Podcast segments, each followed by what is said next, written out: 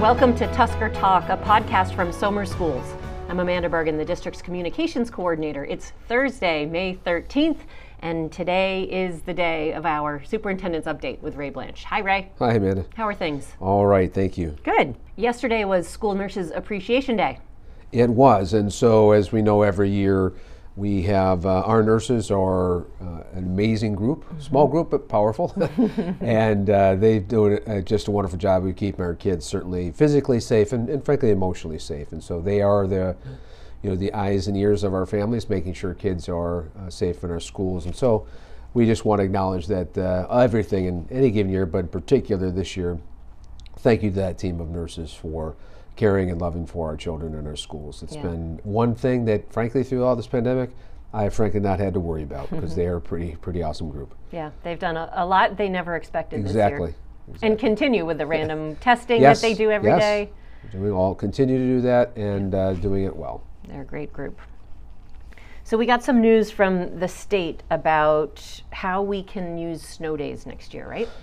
Yes, exactly. So this year, the state allowed us to go ahead and if we had a snow day or weather inclement day, we could go ahead and uh, turn those into e-learning days that would count towards our time of contact. So what we did this year is, is we have in our calendar built in certain amount of days that we have. So this year we had three days. So after the third day, historically would have to start taking days back off of uh, vacation days for families and such. Mm-hmm. So this year for day four, we did not do that. We actually converted our fourth snow day into a student contact day through this e-learning idea. Well, they're going to continue that for next year. So I would say the same thing would happen next year is we'll have, we get three weather days. Sometimes we do, sometimes we don't. If we get three, then we'll use the traditional pathway of no school on those days, with those being snow days. Day four, though, we will go ahead and turn that into an e-learning day. That would allow us to have our families protect the trips, the vacations, those things that they've already planned ahead of time. And I certainly anticipate next year there's going to be a lot of, of community movements and people want to get out and on their vacations. So, so no longer will people have to wait to schedule April break specifically because in the past you, you've had to take quite a few days away from that. We have, and and we've always put a disclaimer at the bottom of the calendar says please do not you know make, make long plans, plans and right. stuff. So right now, at least for next year, they're looking to push that again, and I anticipate that will stay with us moving forward. Yeah, hopefully that's a thing of the past, and we can protect yeah. spring break and Memorial Day, the long weekend as well.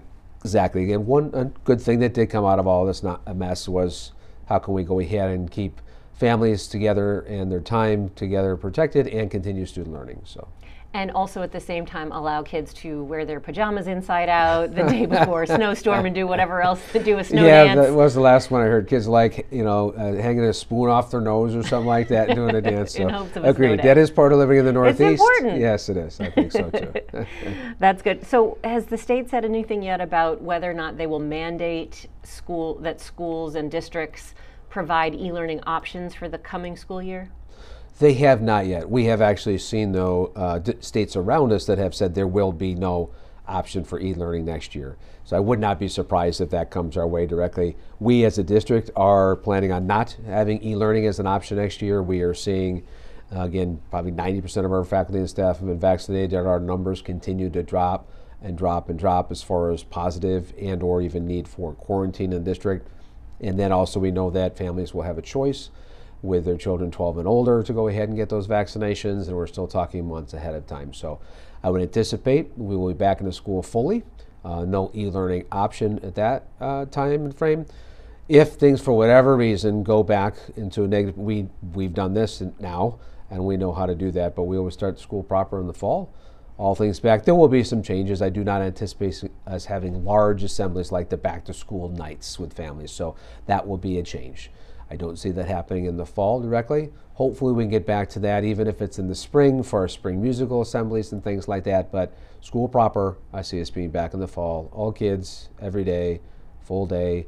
And we spent some time actually this Tuesday at the board on the scheduling. Mm-hmm. So we're going back to the normal hours of scheduling, the start and the finish of scheduling and stuff. So we're, we're getting ourselves back to, it's not the same, uh, it's different, yet we're getting all of our children back here and educating.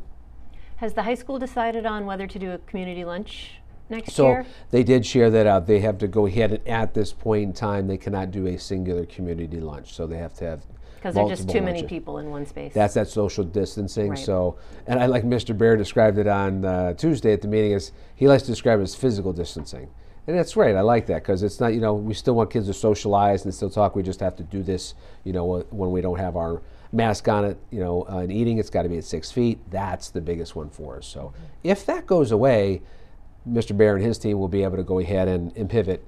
If that happens two days before school, we're not going to be able to turn around that fast because that's all scheduling. Right. But if we know before walking into the summer that that's not a need to do that anymore, we can get students closer through the lunch, then we will make that change, go back to a community lunch. Yeah, I know that was a, a big success and very popular. Once Absolutely. They ironed out the expected kinks of Yes. getting everybody to eat at the same time. Yes. It was really a successful experiment, and I, I heard from so many kids and teachers how much they liked it.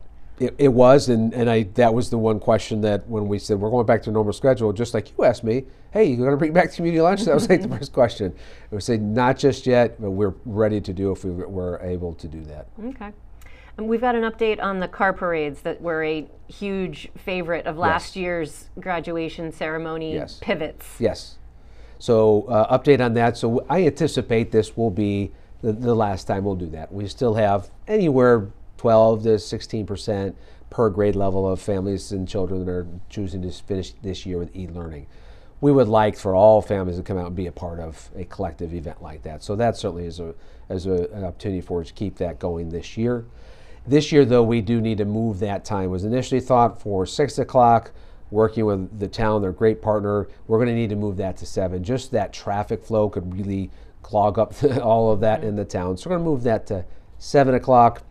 And also, we're going to go ahead and combine the middle school and the SIS to the same time and a parade. So the building administration will be sending out the specifics of those dates and times, and they're going to actually having a staging area that they'll identify where the cars will stage and, and, and get ready to go ahead and parade through the town and things. So So the middle school and the intermediate school will share a car parade. correct. Okay, because they go through the same route anyway. They go through the exact same campus and things like that too. Mm-hmm. So. So these have been really popular. Why are you going to not continue them next year? So part of the piece in there, it, it's it's pretty resource heavy, not just in the school district. Again, our great partnership with the town, you know, be it with law enforcement or or the emergency EMS team that comes inside and and goes ahead, walks and, and guides us through the town.